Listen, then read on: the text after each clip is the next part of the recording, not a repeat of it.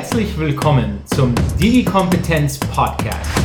Philipp Ramin, CEO und Gründer vom Innovationszentrum für Industrie 4.0 sowie Anne Cork diskutieren mit spannenden Persönlichkeiten aus Unternehmen, Forschung, Akademie und Institutionen alles rund um digitale Kompetenzentwicklung.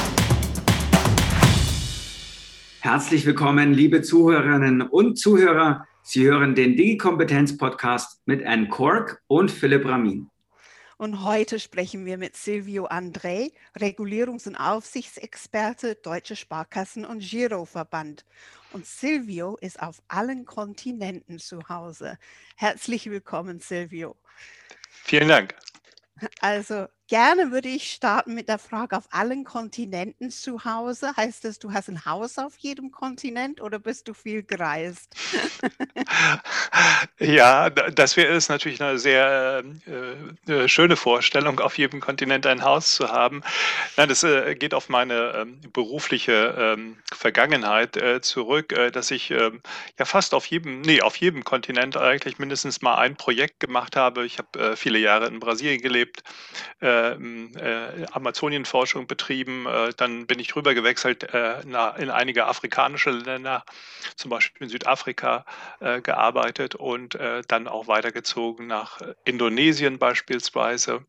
Ja, insofern fühle ich mich auf allen Kontinenten ein bisschen zu Hause, finde es toll, andere Kulturen kennenzulernen, andere Menschen kennenzulernen.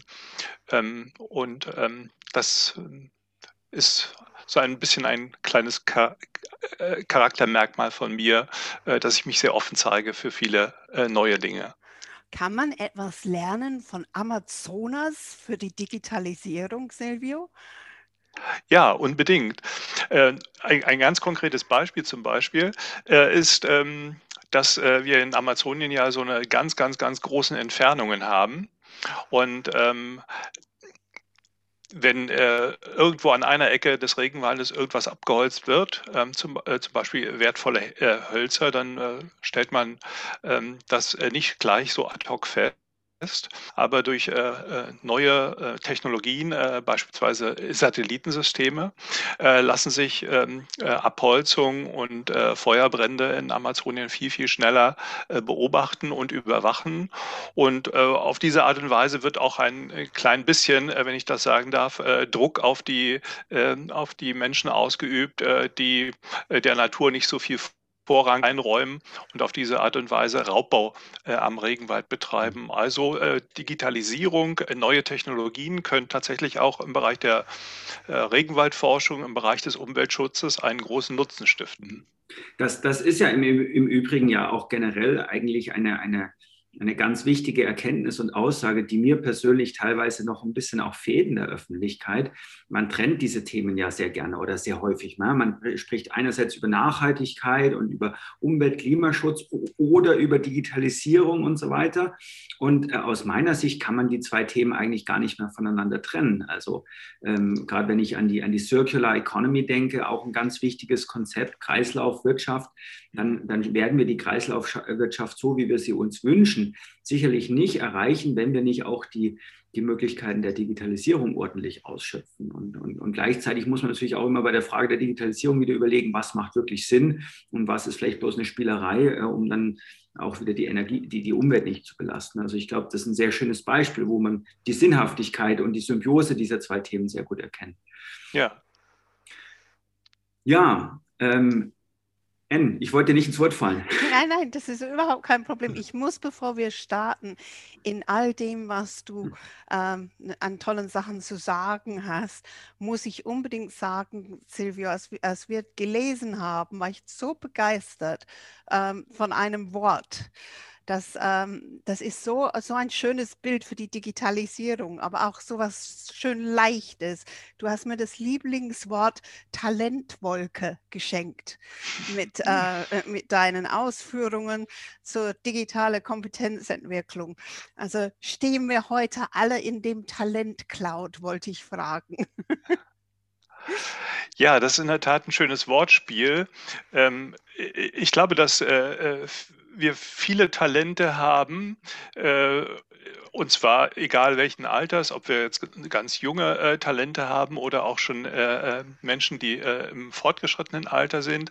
Ich glaube, mit Blick auf äh, das Thema Digitalisierung hat wahrscheinlich jeder Talente, die teilweise auch noch unentdeckt sind. Und ähm, ich könnte mir ganz gut vorstellen, wenn wir uns so in einer äh, schwebenden äh, Wolke äh, befinden und äh, darauf warten, ähm, bis uns äh, jemand, und das ist bestimmt eine interessante Diskussion auch für, für unseren Podcast, äh, bis uns jemand wachküsst und unsere ähm, Talente tatsächlich herausfordert oder entdeckt möglicherweise, wie wir diese, diese neuen Dinge, die so in den nächsten Jahren Jahren äh, und Jahrzehnten auf uns zukommt, wie wir die tatsächlich für uns selbst zunächst einmal, aber später äh, am Ende vielleicht auch äh, für das Unternehmen, für das jeder arbeitet, ähm, zum Einsatz bringen kann. Ich bin fest davon überzeugt, dass wir dass wir ganz, ganz viele Fähigkeiten und Fertigkeiten oder Kompetenzen, wie wir heute sagen, ähm, besitzen, auch mit Blick auf die Digitalisierung, die äh, tats tatsächlich auch noch äh, im Verborgenen liegen mhm. und äh, hier ein wenig äh, die Menschen äh, auch neugierig zu machen und ihnen auch offen gegenüber zu stehen und zu sagen, Mensch, ähm, äh, auch du äh, hast etwas, äh, was ähm, in der neuen digitalen Welt äh, ganz, ganz wichtig ist. Mhm. das ist, glaube ich, etwas, was vielleicht auch zum Beispiel Führungskräfte in jedem Unternehmen, in jeder Branche auszeichnet, äh, genau äh, diese Talente auch äh, ähm, wach zu küssen, wenn ich das mal so etwas metaphorisch sagen darf. Mhm. Also fördern und fordern und äh, das ist eine sehr individualisierte Aufgabe. Ganz wichtiger Punkt. Äh, wir werden uns gleich nochmal das Thema der Kompetenz ein bisschen näher anschauen, aber ich würde mit dir vorab gerne nochmal ein bisschen über das ja, Finanzwesen und über die Transformation äh, im Finanzwesen sprechen. Du bist ein ausgewiesener Experte in dem Umfeld, machst da sehr viel, hast auch sehr viel schon publiziert. Äh, kannst du für unsere Zuhörerinnen und Zuhörer nochmal so ein bisschen äh, zusammenfassen, was man denn jetzt so hinter diesem ganzen blumigen Begriff von ja, Banking 4.0, digitale Finanzbranche, was man da verstehen mag und was aus deiner Sicht so die Essenzen sind aus dieser Transformation, die sich vor allen Dingen im Finanzumfeld momentan äh, da von, vonstatten geht? Ja, das ist äh, in der Tat eine sehr spannende Frage. Danke, äh, äh Philipp, dafür. Ähm, jeder würde ja äh, vielleicht äh, äh, anfangs sagen, äh, warum müssen sich Banken im weitesten Sinne alle Marktteilnehmer, die sich in der Finanzbranche zu Hause sind, warum müssen die sich eigentlich auf die Digitalisierung vorbereiten? Mhm. Weil die ganzen Produkte, die die Banken und andere Finanzdienstleister anbieten, sind doch eigentlich schon immer digital gewesen. Das mhm. Sparkonto oder der Kredit oder eine Baufinanzierung, das sind doch alles alles Produkte, die eigentlich äh, digital sind. Und was ist eigentlich äh, jetzt das andere im Vergleich äh, zu früher? Und da muss man in der Tat sagen, das ist in der, richtig. Ähm, alle Produkte, äh, die aus der Finanzbranche kamen, waren immer schon äh, digital. Das ist äh, wahrscheinlich, dass die Produkte noch besser in der Zukunft in, den, in das Leben eines jeden Kunden, wenn man das so sagen darf, äh, hineinpassen müssen. Das heißt also, ähm, die Kundenorientierung äh, ist äh, vielleicht äh, das starke Moment, was ähm, die äh, Transformation in der Finanzbranche am Ende des Tages auch ausmacht. Und bei mhm. dieser Kundenorientierung können digitale Technologien einen ungeheuer großen Beitrag leisten. Mhm. Äh, das ist äh, also äh, gar nicht zu unterschätzen. Mhm. Ähm, ganz, ganz viele Dinge können viel, viel schneller erfasst werden insbesondere natürlich auch über Datenströme, aber äh, viele Produkte können viel, viel zielgenauer äh, an die äh, Kunden an die Kunden gebracht werden. Da vielleicht eine ganz kleine Anekdote. Ich habe gerade von einem ganz interessanten Projekt aus Indien gehört, äh, wo äh, das Thema äh, neue Technologien, insbesondere künstliche Intelligenz, darunter versteht man im Wesentlichen ja heute noch das im Wesentlichen Machine Learning, also das maschinelle Lernen, wie man ähm, in der Kleinstkreditvergabe, also bei Kleinbauern oder Kleingewerbetreibenden in der Stadt, wie man dort maschinelles Lernen einsetzen kann, um äh, die Kreditwürdigkeit äh, des Kunden äh, viel, viel besser zu überprüfen, als man das traditionell in der Vergangenheit äh, mit den herkömmlichen statistischen äh, Verfahren auch gemacht hat. Und äh, man sieht auf der einen Seite äh, durch den Einsatz solcher Technologien, dass ähm, äh, ähm, bestimmte Kreditnehmer, die man vielleicht äh, in, äh, in, unter den äh, herkömmlichen Systemen vielleicht gar keinen Kredit oder eine andere Finanzdienstleistung gegeben hat, auf Basis neuer Technologien tatsächlich einen Zugang ins formelle, mhm. ins formelle Finanzsystem auch ermöglicht. Mhm. Aber jetzt wieder zurück zur, zur eigentlichen Frage von dir, ähm, ähm, Philipp. Das das Besondere ist in der Tat äh, die Kundenorientierung, die man hier in den Vordergrund rücken mhm. muss. Und ähm, jetzt ähm, ist das natürlich etwas, wo man sagt, ähm, äh, was, was, ist das Besondere im Vergleich jetzt zu einem Verlag? Äh, die Banken auf äh, den Pfad und auf den Weg zu schicken in Richtung Digitalisierung digitale Transformation äh, birgt ja auch ein gewisses äh, Risiko. Denn ähm, anders als vielleicht bei einem Verlag, der sagt, äh, ach, er möchte seine Produkte künftig nur noch online anbieten und keine Zeitungen oder Printmedien oder ähnliches mehr veröffentlichen, ist das ja bei einer Bank oder einem Finanzdienstleister nicht ganz so einfach, weil er arbeitet fast ausschließlich mit dem Geld der Kunden.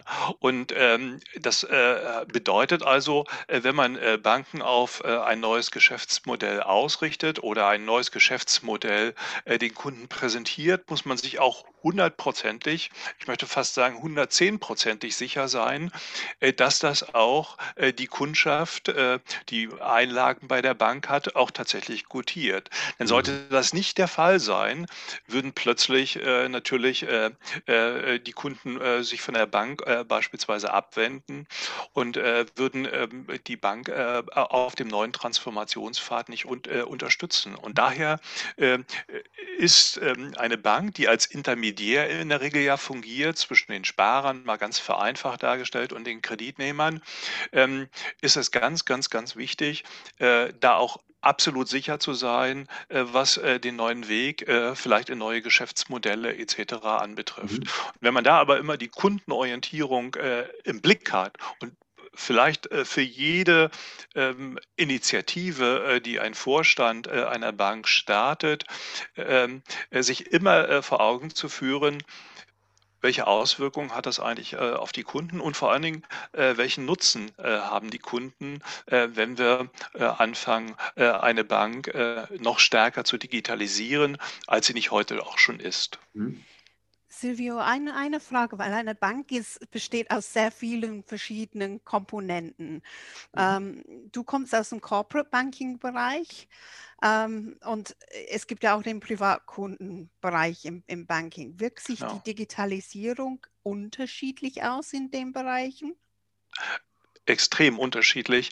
Ähm, ich würde sagen, also wir unterscheiden in der Tat, äh, im Englischen würden wir sagen, äh, das sogenannte Retail Banking versus äh, das sogenannte Corporate Banking. Das Retail Banking, das sich also vorrangig mit den Privatkunden beschäftigt. Ähm, das ist also eben äh, vereinfacht dargestellt äh, kleinteiliges äh, Geschäft. Ähm, kleine Einlagen werden transformiert in, in größere Kredite, aber die Kredite, die verausgabt werden und sich an Privatkunden richten, sind natürlich deutlich kleiner als jetzt vielleicht an Unternehmen, an größere Firmenkunden. Und der, der, die, die ich glaube, die Differenz der Spezifika zwischen diesen beiden äh, Geschäftsmodelltypen, wenn ich das im Banking mal so zusammenfassen darf, besteht darin, dass das Retail Banking schon viel, viel stärker äh, standardisiert ist. Mhm und ähm, äh, im Retail Banking äh, schon viel, viel, viel mehr Daten auch vorhanden sind, um äh, Zahlungsströme zu analysieren, um das Kundenverhalten zu analysieren, um eben auch äh, sehr zielgerichtet ähm, ähm, äh, Produkte äh, bei den Kunden zu platzieren, als es im Corporate Banking der Fall ist. Mhm. ich will vielleicht sogar provokativ so weit gehen und sagen, dass viele Standards, die heute schon dass viele Standards im, im Privatkundengeschäft schon fest fixiert sind, ähm, was jetzt äh, äh, beispielsweise Standards im Zahlungsverkehr etc. anbetreffen. Das ist im Bereich des ähm, Corporate Banking noch lange nicht der Fall. Ähm, dort haben auch die sogenannten Big Techs, also die großen Unternehmen, noch nicht so stark Fuß gefasst, wie es im Privatkundengeschäft der Fall ist. Mhm. Und aus diesem Grund eröffnen sich im, im Corporate Banking noch viele neue Möglichkeiten und um wieder auf die Kundenorientierung zurückzukommen, die Vielfalt, die wir im Corporate Banking vorfinden, also Stichwort Industrie 4.0, äh, die Transformation, die in der, im Maschinen, in der Maschinenbaubranche, in der Pharmabranche oder in anderen großen Branchen vonstatten geht, mhm. äh, die ist natürlich viel, viel breiter, mhm. als äh, wenn ich jetzt einen Privatkunden habe, der, der danach fragt, ob er jetzt einen, einen zehnjährigen Baukredit aufnehmen möchte mit ja. der Verzinsung oder einen 15-jährigen Baukredit mit der Verzinsung. Das heißt also, äh, die Kunden sind viel heterogener im Corporate mhm. Banking, sie sind viel, viel ähm, äh, äh spezifischer unterwegs in ihrem Handeln und das macht äh, das Corporate Banking insbesondere so anspruchsvoll. Mhm. Aber mal, mal ganz progressiv gefragt, ähm, lassen wir uns mal in die Glaskugel gucken. Brauchen wir denn Banken in der Form, wie wir sie kennen, in den nächsten Jahrzehnten überhaupt noch? Also man hat das Gefühl, da ist also Kundenzentrierung ja, das wünscht sich jeder, aber gleichzeitig hat man das Gefühl, gar nicht, man, man, man nimmt gar nicht mehr so wirklich viel Dienstleistungen von den Banken in Kauf und, und hat auch so das Gefühl, man kann das doch alles selber machen. Ist vielleicht im Corporate Banking noch mal ein bisschen anders, aber wie, wie ist deine Prognose? Also wie wird sich das Bankenwesen in den nächsten, ja gerne mal auch Jahrzehnten gedacht, verändern? Werden wir Banken im klassischen Sinne noch so haben oder sind das dann alles irgendwelche Technologiekonzerne? Mhm. Ja, das ist äh, gut, äh, äh, gute Frage äh, und natürlich auch schwer äh, zu prognostizieren. Äh, wenn, du, wenn du mir diese Frage vor vielleicht einem Jahr schon mal gestellt hättest, dann hätte ich in der Tat gesagt, der Pfad, ähm, der ist eigentlich ganz klar vorgezeichnet. Das heißt, ähm, Banken, ähm, Banken werden ihr Geschäftsmodell in jedem Fall auch äh, überprüfen äh, und, äh, und anpassen müssen, äh, weil äh, die technologischen Entwicklungen äh, einen bestimmten Pfad vorzeichnen. Und das ist dieser Pfad der sogenannten Plattformökonomie. Mhm. das heißt, es werden Ökosysteme entstehen, in denen ähm, branchenübergreifend ähm, Unternehmen zusammenarbeiten und da werden natürlich auch Banken noch dazugehören. Wir müssen uns noch mal vergegenwärtigen, was die eigentliche Aufgabe von Banken, äh, wenn man sie als Intermediär begreifen möchte, auch tatsächlich ist. Das ist äh, äh Risikotransformation zu betreiben, das ist Fristentransformation zu betreiben. Mhm. Also Transformationsleistung in diesem Sinne zu erbringen, dass ähm, ähm, Kunden, die ihre Einlagen zu der Bank äh, bringen, natürlich äh, keinen Wert darauf legen, äh, jetzt ein Unternehmen für ihre Einlagen zu suchen, dem sie das Geld überhelfen möchten, sondern es bedurfte in der Vergangenheit immer einer Intermediär, eine Intermediärsfunktion die Banken äh, sehr, sehr gut hier übernommen haben. Aber ähm, wir haben jetzt äh, verschiedenste Entwicklungen, die, äh, die, die wir quasi weltweit beobachten. Wir haben einerseits das vagabundierende Kapital. Durch die Niedrigzinsen und das, die Zentralbankpolitiken ist Geld heute im, quasi im Überschuss vorhanden und es ergibt sich quasi äh, ein Anlagenotstand. Äh, mhm. die Menschen suchen äh, äh nach Anlagemöglichkeiten mhm. und äh, es, es, es, werden Plattformen kreiert, äh, die sogenannten Crowdfunding-Plattformen beisp beispielsweise, wo Menschen direkt und zwar um die Banken herum äh, anderen Projekten mhm. äh, Geld, äh, Geld übergeben. Das sind alles noch ganz, ganz kleine, mhm. kleine Projekte, möchte ich sie mal bezeichnen, äh, von der Dimension her. Aber wenn wir äh, auf der, auf der anderen äh, Seite sehen, ähm, was die großen Technologiekonzerne gerade unternehmen, und da ist der Blick nach China natürlich besonders interessant, weil China ist erstens dabei, äh, als eine relativ große Volkswirtschaft äh, in Kürze ein äh, digitales Zentralbankgeld zur Verfügung zu stellen. Mhm. Etwas, was äh, man sich äh, vor zwei oder drei Jahren äh, vielleicht in dieser Dimension noch gar nicht hat ausmalen können. Mhm. Und China hat natürlich große Technologiekonzerne wie Tencent, wie beispielsweise Alibaba, die jeweils Töchtergesellschaften haben, die in der Finanzbranche schon sehr, sehr, sehr aktiv sind. Mhm. Oder wir brauchen auch nur nach Singapur schauen. Auch dort finden wir eigentlich schon das Banking der Zukunft äh, vor unsere, sehen wir vor unserem Auge. Äh, stellt sich natürlich die Frage, ob wir so eine Art Banking, wie wir, sie in, wie wir es in China äh, gerade äh, gerade erleben, dass alles über sogenannte Super-Apps äh, gemacht wird, ob man so ein Banking äh, tatsächlich sich in Europa oder in den USA vorstellen kann. Mhm. Und eine ganz, ganz wichtige Entwicklung, die wir seit wenigen Wochen und Monaten sehen, ist, dass äh, der Gesetzgeber äh, mittlerweile auch erkennt, dass äh, mit äh, dieser Art von Banking äh, alles über äh, eine App beispielsweise zu steuern, dass damit natürlich auch gewisse Risiken einhergehen. Mhm. Und gerade China hat jetzt im April diesen großen Konzernen gegenüber hohe Strafen verlangt. die müssen sich umstrukturieren, diese, diese großen Technologiekonzerne. Das heißt, die Entwicklung, die vor einem Jahr vielleicht noch so ganz ähm, ja. natürlich, möchte ich mal ja. sagen, vorgezeichnet ja. war, äh, wird jetzt auf diese Art und Weise ein Stück weit abgebremst. Mhm. Aber deine Frage, Philipp, muss man klar auch damit äh, beantworten, so wie wir Banken in den letzten äh, 10, 15, 20 Jahren kennengelernt haben, äh, so werden wir sie vielleicht in, in der Zukunft in dieser Ausprägung, in dieser Ausgestaltung äh, wahrscheinlich nicht mehr sehen. Ne? Mhm. Äh, und zwar jetzt aus der globalen Perspektive genau. betrachtet. Jetzt sind die äh, Bankenmärkte in Deutschland, ist der Bankenmarkt in Deutschland ganz, ganz anders strukturiert als in Frankreich, genau. als in den USA oder China. Und genau. dementsprechend äh, haben, werden wir hier auch andere Entwicklungen sehen. Ja. Aber äh, das war vielleicht eine Antwort so aus einer globalen Perspektive. Ja. Silvia, jetzt sind also ähm, sehr viele Sachen, die international auf die Menschen äh, eindringen, die in, in, der Bankenwelt zu Hause sind, so wie du das beschrieben hast. Aber du hast so herrliche Bilder dann auch ähm, her, hm. herbeigezaubert. Also in, in, in, deinem Kapitel, was wir auch gelesen haben. Und eins davon ähm, war, dass man bei der Digitalisierung ähm, das so sehen soll wie im Pferderennen.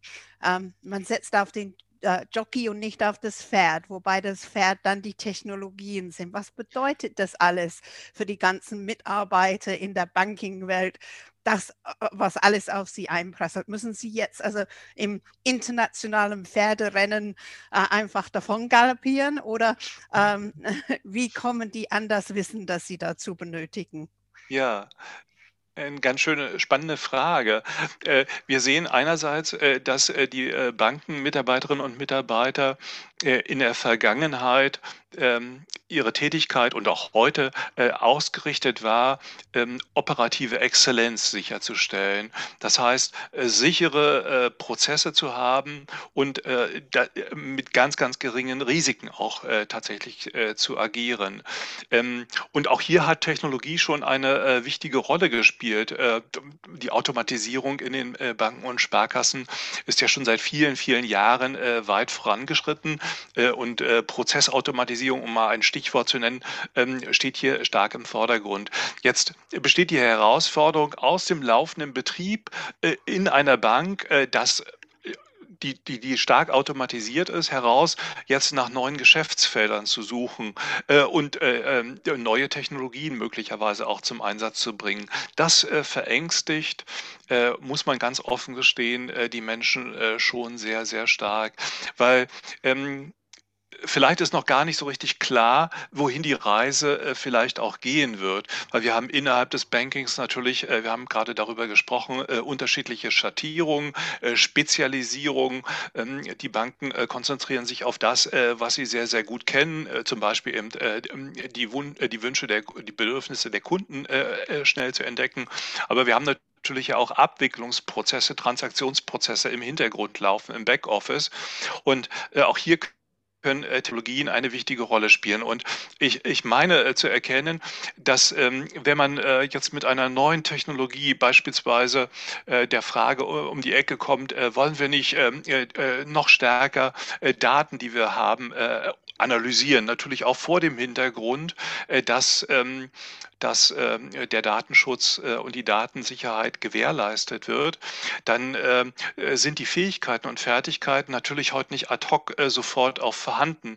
Mhm. Wir können uns, äh, wir können nicht erwarten, äh, dass die Mitarbeiterinnen und Mitarbeiter in den Banken diese Fähigkeiten und Fertigkeiten auch tatsächlich ad hoc auch verfügbar haben. Das heißt, wir schauen in die Richtung der, der Weiterbildung. können wir diese Kompetenzen ähm, ähm, uns über äh, Schulungen, über Trainings, über andere äh, Techniken äh, vielleicht, äh, äh, vielleicht äh, ähm, anlernen, erwerben. Und da stellt sich immer wieder die Frage, ist es wirklich nur ein funktionaler Blick auf diese Technologien in diesem Sinne, dass wir sagen, äh, ich brauche jetzt, um den Prozess äh, schlanker zu machen oder um die Daten äh, besser zu analysieren, die und die und die Technik, also dieser mhm. funktionale Blick auf die Technologie, reicht der uns eigentlich heute aus? Und ich glaube, der reicht ihm nicht aus. So wie sich das ja auch wie ein schöner roter Faden durch das ganze Handbuch zieht, ähm, können wir erkennen, dass alle Autorinnen und Autoren dafür plädieren, äh, die funktionale, den funktionalen Blick äh, ein wenig auszuweiten und andere äh, Kompetenzen auch in den Vordergrund zu rücken, ethische Fragestellungen mhm. beispielsweise. Und ich glaube, über diesen Weg, über diesen breiteren Blick, der kann natürlich auf den ersten, auf den, auf den, äh, in einem in einer ersten Perspektive vielleicht sogar auch die Komplexität noch erhöhen, äh, wenn man jetzt äh, sagt, äh, es geht nicht nur um die reine Funktion, sondern es gibt auch noch andere Perspektiven. Aber auf diese Art und Weise können wir die Mitarbeiterinnen und Mitarbeiter, glaube ich, stärker in die neue Welt mit einbeziehen, weil mhm. jeder weiß heute fast schon im Schlaf, wie ein Handy funktioniert, wie man eine App runterlädt etc. Und über dieses, diese Alltagserfahrung Erfahrung, ähm, wie man einen Film sich über Netflix anschaut etc. Über diese Alltagserfahrung äh, können wir auch, glaube ich, die Mitarbeiterinnen und Mitarbeiter in den Banken begeistern. Und äh, das führt mich eben äh, zurück zu dem Bild mit dem Jockey und dem Pferd.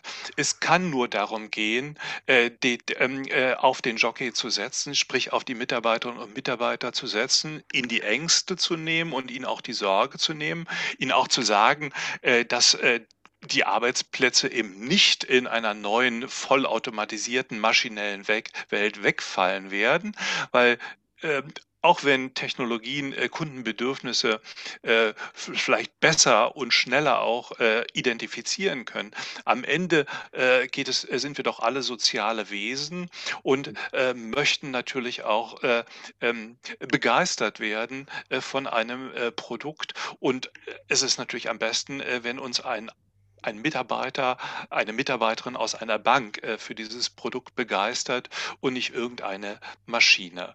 Ich denke, wir würden ähm, äh, tatsächlich hohe Risiken eingehen, äh, wenn wir jetzt nur noch auf die Pferde setzen, weil auch wenn wir die Koppel einzäunen würden, würden die Pferde anfangen, alle durcheinander zu laufen. Wir brauchen unbedingt die Jockeys und deswegen brauchen wir die Menschen und äh, nur die Menschen äh, können uns äh, in eine Welt führen, äh, die am Ende des Tages natürlich auch human ist äh, und wir können nicht alles und dürfen nicht alles den Maschinen überlassen. Sag mal, Silvio, in dem Zusammenhang, wenn wir jetzt mal so ein bisschen die Klischees auspacken, ist jetzt die, die Bankenfinanzbranche nicht unbedingt bekannt für ihre Menschlichkeit und ihre Offenheit, sondern da geht es eher um Zahlen, Daten, Fakten und es ist so ein bisschen, also zumindest in der Vergangenheit war es schon ein sehr geschlossenes Ökosystem. Mhm. Ähm, das, was ich halt hier auch ableite aus deinen Ausführungen, ist ja wirklich ein unglaublicher äh, Kulturwandel, der sich da vollziehen muss, der sich sicherlich auch schon teilweise vollzieht, aber wo wir sicherlich auch noch am Anfang sind in vielen Bereichen. Mhm was muss getan werden, um diese großen Herausforderungen hinzubekommen? Du sagst auch eine Öffnung in andere Disziplinen, in die Philosophie, in die Ethik, in, in andere Wissenschaften. Das sind ja Dinge, die man nicht so intuitiv mit dieser Branche zusammenbringt und vielleicht auch, äh, was die Mitarbeiter und Mitarbeiter bisher nicht gewohnt sind. Sie haben ja schon auch ein sehr, sagen wir, ein sehr äh, leistungsorientiertes, zentriertes äh, sag mal, ähm, Führungsbild vorgelebt bekommen und, und jetzt äh, ist es ja schon ein ziemlicher Paradigmenwechsel. Hast du ein paar Reflexionen für uns, wo du da die Zukunft siehst und was auch vielleicht getan werden kann? Vielleicht haben wir den einen oder anderen äh, Bankmitarbeiter auch hier heute bei den Zuhörerinnen und Zuhörern dabei, der, äh, der oder die sich da ein paar äh, ja, Anregungen wünscht. Ja, also ich, äh, ich, ich glaube, äh, dass erstmal ähm, jeder äh, Mitarbeitende in einer äh, Bank ähm, das beste, äh, wenn ich das so sagen darf, Aushängeschild einer Bank auch tatsächlich ist. Mhm. Äh, in, indem wir also äh, draußen äh, am Wochenende im Park oder möglicherweise auch in, ähm, bei Veranstaltungen, äh, bei Musikveranstaltungen oder wie auch immer äh, auftreten und äh, stolz verkünden, dass wir eben auch äh, Mitarbeiter oder Mitarbeiterin einer Bank sind äh, bauen wir auf diese Art und Weise vielleicht auch Vorurteile und Befindlichkeiten, äh, die äh, in der Bevölkerung mhm. ähm, existieren, darüber ab, dass mhm. es eben nicht nur darum geht, tatsächlich ähm, Produkte zu verkaufen, die möglicherweise auch den, den Banken am besten nutzen, sondern eben tatsächlich zuzuhören, mhm. was die Menschen eigentlich benötigen. Und Vielleicht war auch dieses eine Jahr, gute eine Jahr äh, Corona-Krise eine gute Zeit in diesem Sinne, auch sich nochmal zu besinnen und äh, zu überlegen, ähm, was wollen wir denn eigentlich äh, äh künftig? Wie soll unsere Gesellschaft eigentlich ausgestaltet sein? Wie mhm. wollen wir eigentlich auch äh, zusammenleben? Mhm. Und ähm, das kann man natürlich jetzt nicht auf eine einzelne Branche nur reduzieren und sagen, äh, ah ja, äh, die, Pharmabranche äh, mit ihren Impfungen äh, hat sich jetzt besonders hervorgetan und hat einen besonderen Schutz äh, für die Gesellschaft gewährleistet. Jede einzelne Branche und eben auch die Finanzdienstleistungsbranche hat in diesem Jahr Corona natürlich einen großen Beitrag Beitrag geleistet, äh, Unternehmen äh, unterstützt äh, durch ganz, ganz viele Dienstleistungen aber am Ende des Tages natürlich auch viele, viele Gespräche, die geführt worden sind, ähm, zu verstehen, äh, wo gerade die Probleme existieren, ähm, wenn äh, die Restaurants geschlossen wurden oder äh, wenn Unternehmen äh, äh, auf Kurzarbeit umgestellt haben etc. Und ähm, hier Problemlösungskompetenz, ein furchtbares äh, und langes und technisches Wort, ähm, unter Beweis zu stellen und eben zu sagen, okay, ich habe mir das angehört, deine Sorgen, äh, deine Wünsche, die, äh, die du hast, dass äh, dein Kind vielleicht im nächsten Jahr im Ausland studieren möchtest, möchte und die Studiengebühren auf diese Art und Weise finanziert haben möchte. Viele, viele Kleinigkeiten, die das Leben am Ende ausmachen und wo Finanzen natürlich auch eine wichtige Rolle spielen. Diese Wünsche zu entdecken und zwar auch vis-à-vis -vis, zu entdecken und nicht nur über die Maschine aufgefordert zu werden, äh, dem äh, Kunden oder dem Bürger ein, ein bestimmtes Produkt zu, ähm, zu verkaufen. Das kann äh, ganz, ganz wichtig sein. Und um noch ein anderes Beispiel auch zu bringen, was äh, vielleicht äh, künftig eine sehr große Rolle spielen wird und wo wir, wo auch vielleicht Banken einen kleinen Beitrag leisten können. Ähm, und ich spreche von dem Thema digitale Identitäten. Mhm. Gerade im Bereich des, des äh, Privatkundengeschäftes. Wir müssen uns heute über ganz, ganz, ganz, ganz viele Passwörter verfügen, wenn wir uns in verschiedenen Systemen einloggen wollen. Und äh, äh wenn wir in, in solchen Kategorien denken, äh, dass wir äh, ermöglichen, äh, den Menschen künftig über die verschiedenen Plattformen, über die sie sich einloggen, in die verschiedenen Ökosystemen, das vor allem Dingen auch sicher zu tun und vor allen Dingen auch äh, nur einmal zu machen und äh, eine entsprechende Datenverwaltung etc. auch dann zu gewährleisten. Auch da können äh, Banken natürlich einen kleinen Beitrag leisten und äh, ähm, dabei mitmischen, äh, künftig äh, digitale Identitäten sicher den Kunden auch zur Verfügung zu stellen. wir sehen gerade, welche großen Schwierigkeiten wir haben, um einen digitalen Impfpass äh, zu bekommen. Und äh, das ist sozusagen nur eine ganz, ganz, ganz, ganz kleine äh, Baustelle im Vergleich, ähm, äh, was, die, äh, was die Verwaltung von digitalen Identitäten anbetrifft. Also es sind die unmittelbaren ähm, Bedürfnisse und die unmittelbaren Erlebnisse, äh, die, äh, die, äh, die Menschen äh, heute haben.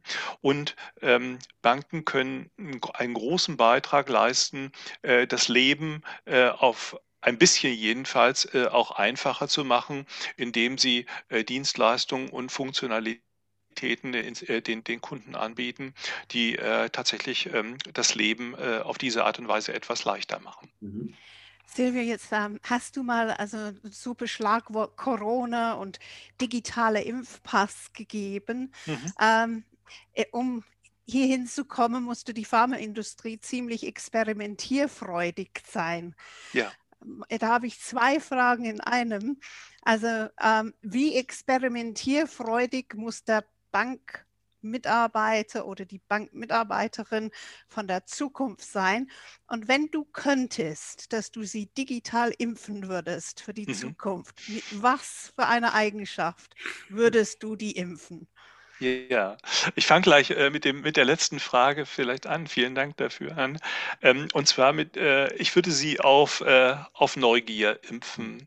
Äh, ich glaube, äh, wir äh, müssen heute ähm, optimistisch und ganz, ganz neugierig in die Zukunft schauen. Es ergeben sich so viele neue Dinge, äh, so viele äh, neue Optionen äh, für jeden Einzelnen und die Menschen dafür neugierig zu machen, das ist, glaube ich, etwas, eine, eine Charaktereigenschaft, die, ähm, die glaube ich, sehr, sehr wichtig ist. Und jeder von uns, äh, der äh, vielleicht äh, Kinder hat und äh, sieht, äh, wie das ist, äh, wenn, wenn sich Kinder für neue Dinge begeistern und die Freude, die damit einhergeht, das, glaube ich, zu übertragen, ähm, auch in das Erwachsenealter, in, in die Menschen, die vielleicht auch schon 10, 15, 20 oder 30 Jahre Berufserfahrung haben, diese Neugier, die vielleicht verschütt gegangen ist, vielleicht wieder neu zu entdecken und wieder hervorzukramen, äh, das ist, glaube ich, etwas ganz, ganz wichtig, Wichtiges. Und das führt mich eben zu deiner ersten Frage. Äh, in der Tat, äh, angesichts, dass unsere Zukunft heute ganz, ganz offen ist und wir viele Optionen haben, ist das mit der Planung immer schwieriger. Wir können nicht mehr uns auf bestimmte Zustände hin planen und hoffen, dass dieser Zustand in zwei oder drei Jahren auch eintreten wird das gilt möglicherweise auch privat, aber im beruflichen erst recht. Und daher äh, müssen wir, um äh, äh, gute Zustände in der Zukunft äh, äh, anzunavigieren, unbedingt probieren, äh, austesten, äh, was funktioniert.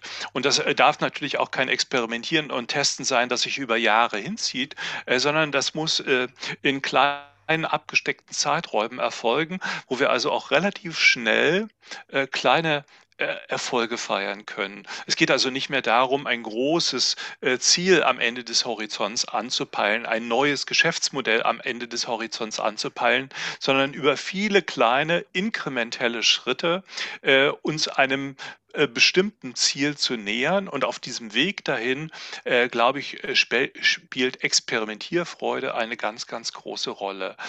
Wir brauchen Mitarbeiterinnen und Mitarbeiter, die mutig sind und natürlich auch Freiräume bekommen, um innerhalb dieser Freiräume neue Dinge auszuprobieren. Ähm, sich offen zu zeigen, sich inspirieren zu lassen durch andere Menschen, durch etwas, was man selbst gelesen hat, äh, was man äh, vielleicht gesehen hat in einem anderen Land, weil man da gerade Urlaub gemacht hat und mit ganz, ganz viel Engagement und Empathie zurückzukehren an seinen Arbeitsplatz und dort davon zu erzählen, äh, davon zu berichten und andere Mitarbeiterinnen und Mitarbeiter äh, auch mitzureißen mhm. äh, in dieser Freude, dann etwas auch zu machen. Und experimentieren heißt natürlich auch, den Mut zu haben, auch etwas gegen die Wand zu fahren, also möglicherweise auch äh, mit dem einen oder anderen Projekt auch mal zu scheitern. Das darf eben am Ende des Tages auch kein Makel sein, sondern ganz im Gegenteil. Aus diesen Erfahrungen kann man ganz, ganz viele positive Dinge nehmen und kann sie äh, daraus äh, ähm, für das nächste Projekt, das dann erfolgreich sein wird, ganz, ganz viele Dinge da, äh, da, daraus äh, schlussfolgern. Und hier komme ich wieder zurück äh, zu diesem, zu dieser Herausforderung Herausforderung, vor der eben Banken stehen, die eben in der Vergangenheit äh, sehr, sehr, sehr straff organisiert, ähm, eben äh, sehr zielorientiert, sehr planerisch unterwegs gewesen sind, um eben äh, nochmal, äh, wir, wir, arbeiten mit dem Geld fremder Menschen, ähm, eben die Risiken äh, so gering wie möglich äh, zu halten und zu minimieren. Und hier kommen natürlich jetzt äh, äh, plötzlich mit solchen Begriffen wie Neugier, Neugier, Mut zum Scheitern, äh, Freiräume lassen etc. Begriffe werden hier eingeführt, die äh, quasi am Ende des Tages, äh, du hast es erst gesagt, Philipp, auch eigentlich eine ganz, ganz neue Kultur äh, von den Banken einfordern, von der Finanzdienstleistungsbranche einfordern.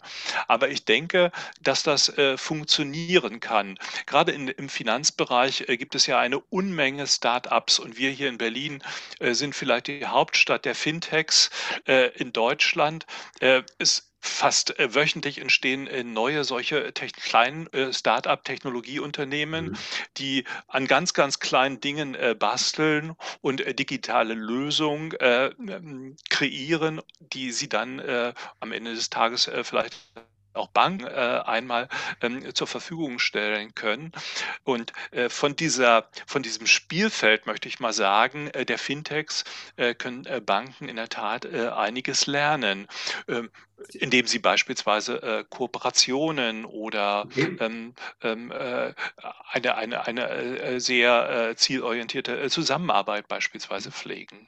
Das ist genau die Frage, die sich gerade bei mir so ein bisschen auch aufgedrängt hat. Ähm, und das sind ja schon mächtige Anforderungen, die wir da hier stellen an, an, an die Banken. Ähm, und ich stelle mir die Frage, wie, wie, schaffen wir es denn jetzt, dass die, die Mitarbeiterinnen und Mitarbeiter auch davon profitieren? Also wie schafft man es denn auch so dieses, was du beschrieben hast, diese Risikobereitschaft, diese Neugier?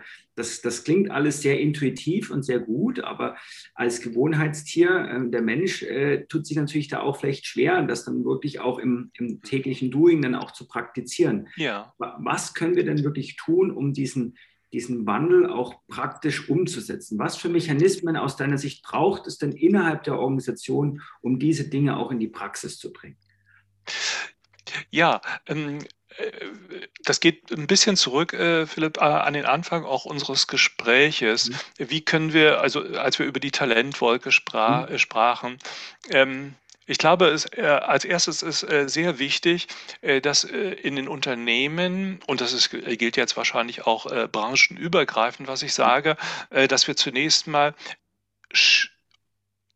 erkennen, äh, wer hat äh, besondere Fähigkeiten und Fertigkeiten. Mhm. Und das müssen jetzt gar nicht nur äh, Fähigkeiten und Fertigkeiten und Kompetenzen sein, die im, im Technologiebereich liegen, mhm. sondern es können natürlich auch viele, viele andere Fähigkeiten und Fertigkeiten sind.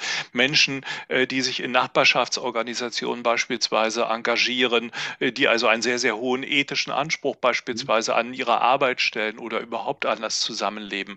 Äh, diese ich sage jetzt mal, Besonderheiten eines jeden äh, zunächst einmal zu entdecken und zu erkennen.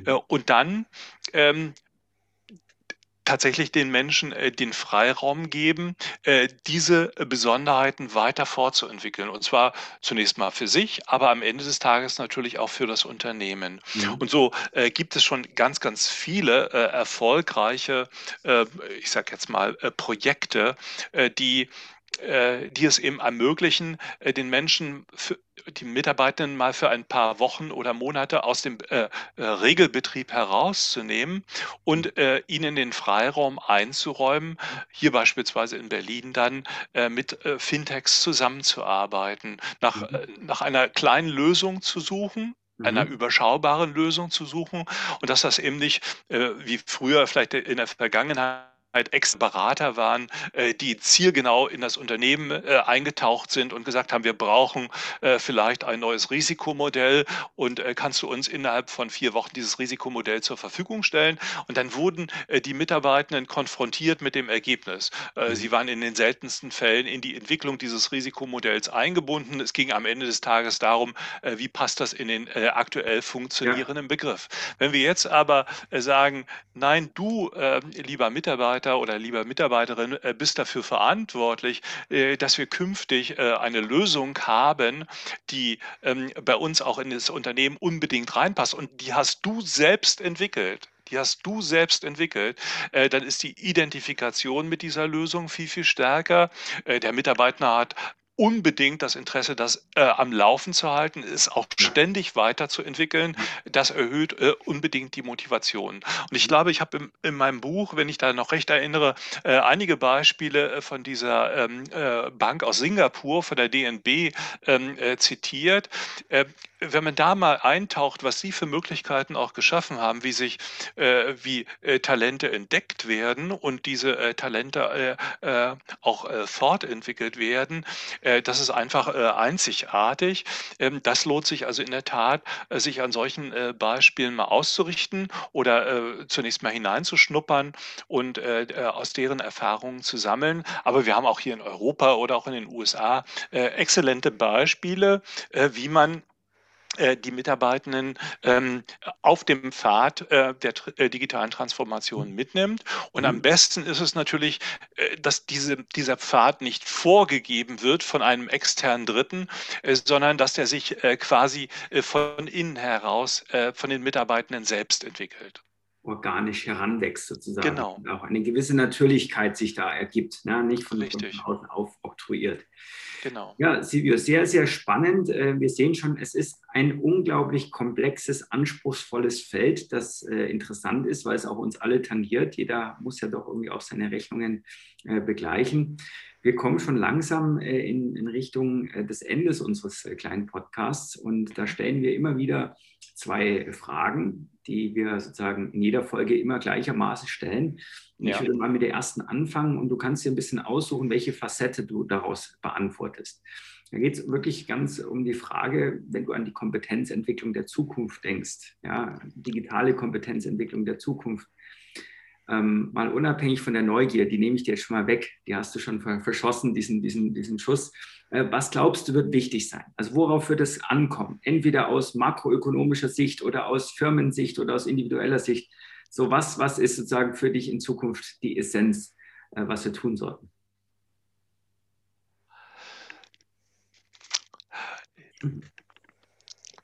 Ja, also ich, äh, ich glaube, dass ähm, wir mh, hm, ähm, dass, da, dass wir vielleicht äh, vor, äh, vor sehr, sehr großen, ähm, sehr ähm, ähm, großen auch Umbrüchen in unserer Gesellschaft äh, stehen werden.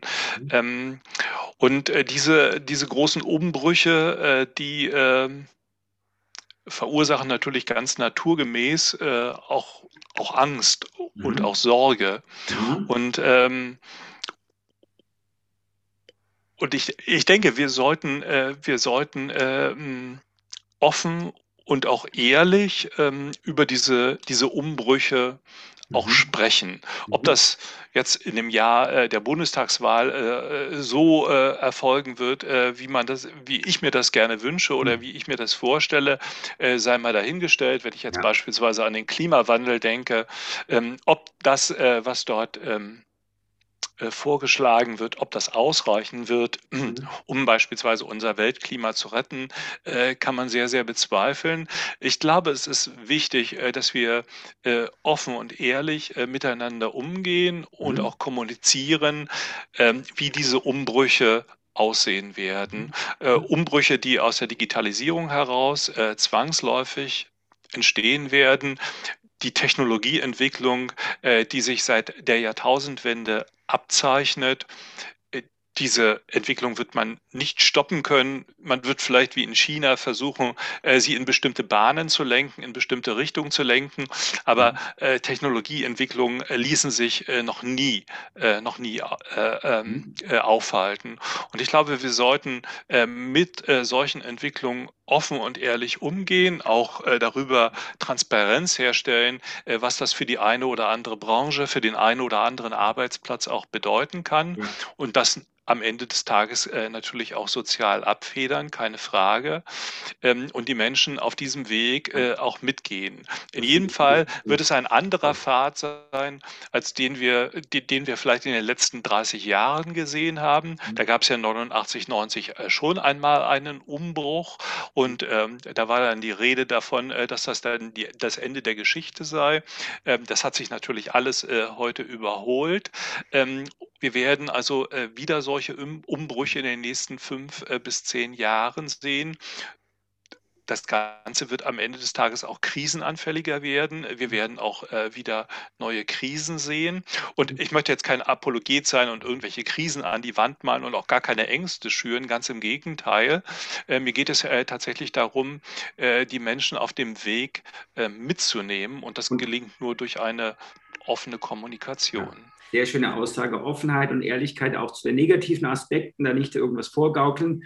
Richtig. Und äh, das ist auch eine sehr schöne Überleitung zur letzten Frage, die vielleicht sogar noch ein bisschen schwieriger ist, Anne. Ja, genau. Also ähm, für die experimentierfreudigen Leute in der Bank, was sollte man nicht tun, wenn man dann digitale Kompetenzentwicklung betreiben will, dass die Mitarbeiter Freude und Spaß an der Zukunft haben? Also was sind die absoluten Don'ts, wo du sagst, davon genau. bitte die Hände weg? Ja, ich glaube, äh, ähm, den Mitarbeitern und den Mitarbeitern in der Bank äh, kein Vertrauen zu schenken. Ne? Mhm. Äh, denen äh, also zu sagen, ich weiß schon äh, ganz genau, äh, wie es funktionieren wird und ähm, und ich glaube, keiner kann heute von sich äh, behaupten, äh, genau zu sagen, äh, wohin die Reise gehen wird. Und ähm, ähm, den Menschen äh, zu sagen, den Mitarbeitern in den Banken äh, vielleicht oder auch in anderen Branchen zu sagen, ähm, ja, ähm, ich würde weniger, äh, weniger jetzt auf, auf dich setzen und, äh, und, und, und auch dein und mir und mir deine, deine Ansichten anhören. Ähm, es ist ja heute immer vom, vom sogenannten Stakeholder-Kapitalismus, in dem wir uns hineinentwickeln, die Rede. Etwas, was wir in Deutschland ja schon seit vielen, vielen Jahren äh, und Jahrzehnten auch durch die soziale Marktwirtschaft kennen. Insofern ist das gar nichts äh, Neues für uns, aber ähm, es geht äh, auch auf betrieblicher Ebene äh, darum, ähm, dass jeder egal in welcher Funktion, in welcher Rolle und in welcher Position er im Unternehmen arbeitet, ein ganz, ganz großen und nicht zu unterschätzenden Beitrag leisten kann äh, bei der äh, bei der Transformation, bei der Weiterentwicklung mhm. äh, der Geschäftsmodelle.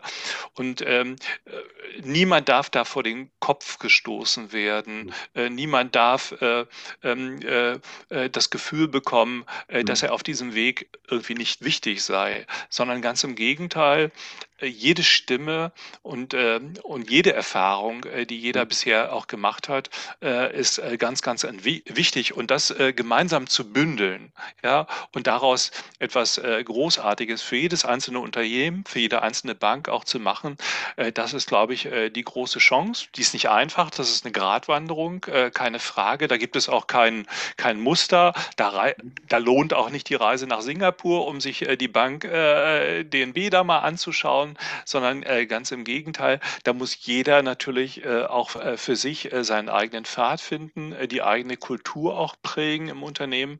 Aber äh, dabei müssen alle Menschen mitgenommen werden.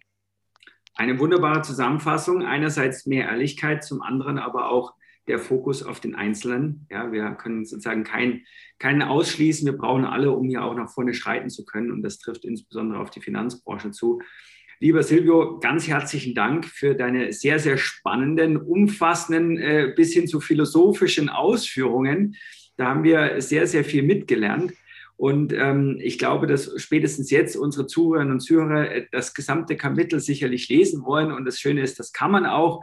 Ähm, Nochmal für alle sozusagen zum Mitnotieren. Das äh, Kapitel von Silvio André lautet Digitale Kompetenzen im äh, Corporate Banking. Das ist sowohl als Einzelkapitel erhältlich und natürlich auch als Teil des Gesamtwerks des Handbuchs Digitale Kompetenzentwicklung, das erst kürzlich im Mai ganz frisch erschienen ist. Genau, und wir waren heute in der Talentwolke, in der äh, die Finanzbranche auf jeden Jockey setzt und in der man Vertrauen haben muss zu den Mitarbeitern, die experimentierfreudig für die Zukunft sein sollen. Das war das Gespräch mit Silvio André, Regulierungs- und Aufsichtsexperte, Deutsche Sparkassen- und Giroverband. Falls Sie, liebe Zuhörerinnen und Zuhörer, einen Vorschlag für eine spannende Persönlichkeit haben in diesem Themenbereich, bitte senden Sie uns einfach eine E-Mail unter podcast.i40.de. Mit unserem Hashtag DigiKompetenzPodcast werden Sie verfolgen können, was sich alles bei uns tut. Und Philipp und ich freuen uns ganz arg, wenn Sie das nächste Mal dabei sind, wenn es wieder mal heißt, bleiben Sie digital kompetent. Vielen Dank. Rahmen und Ankork.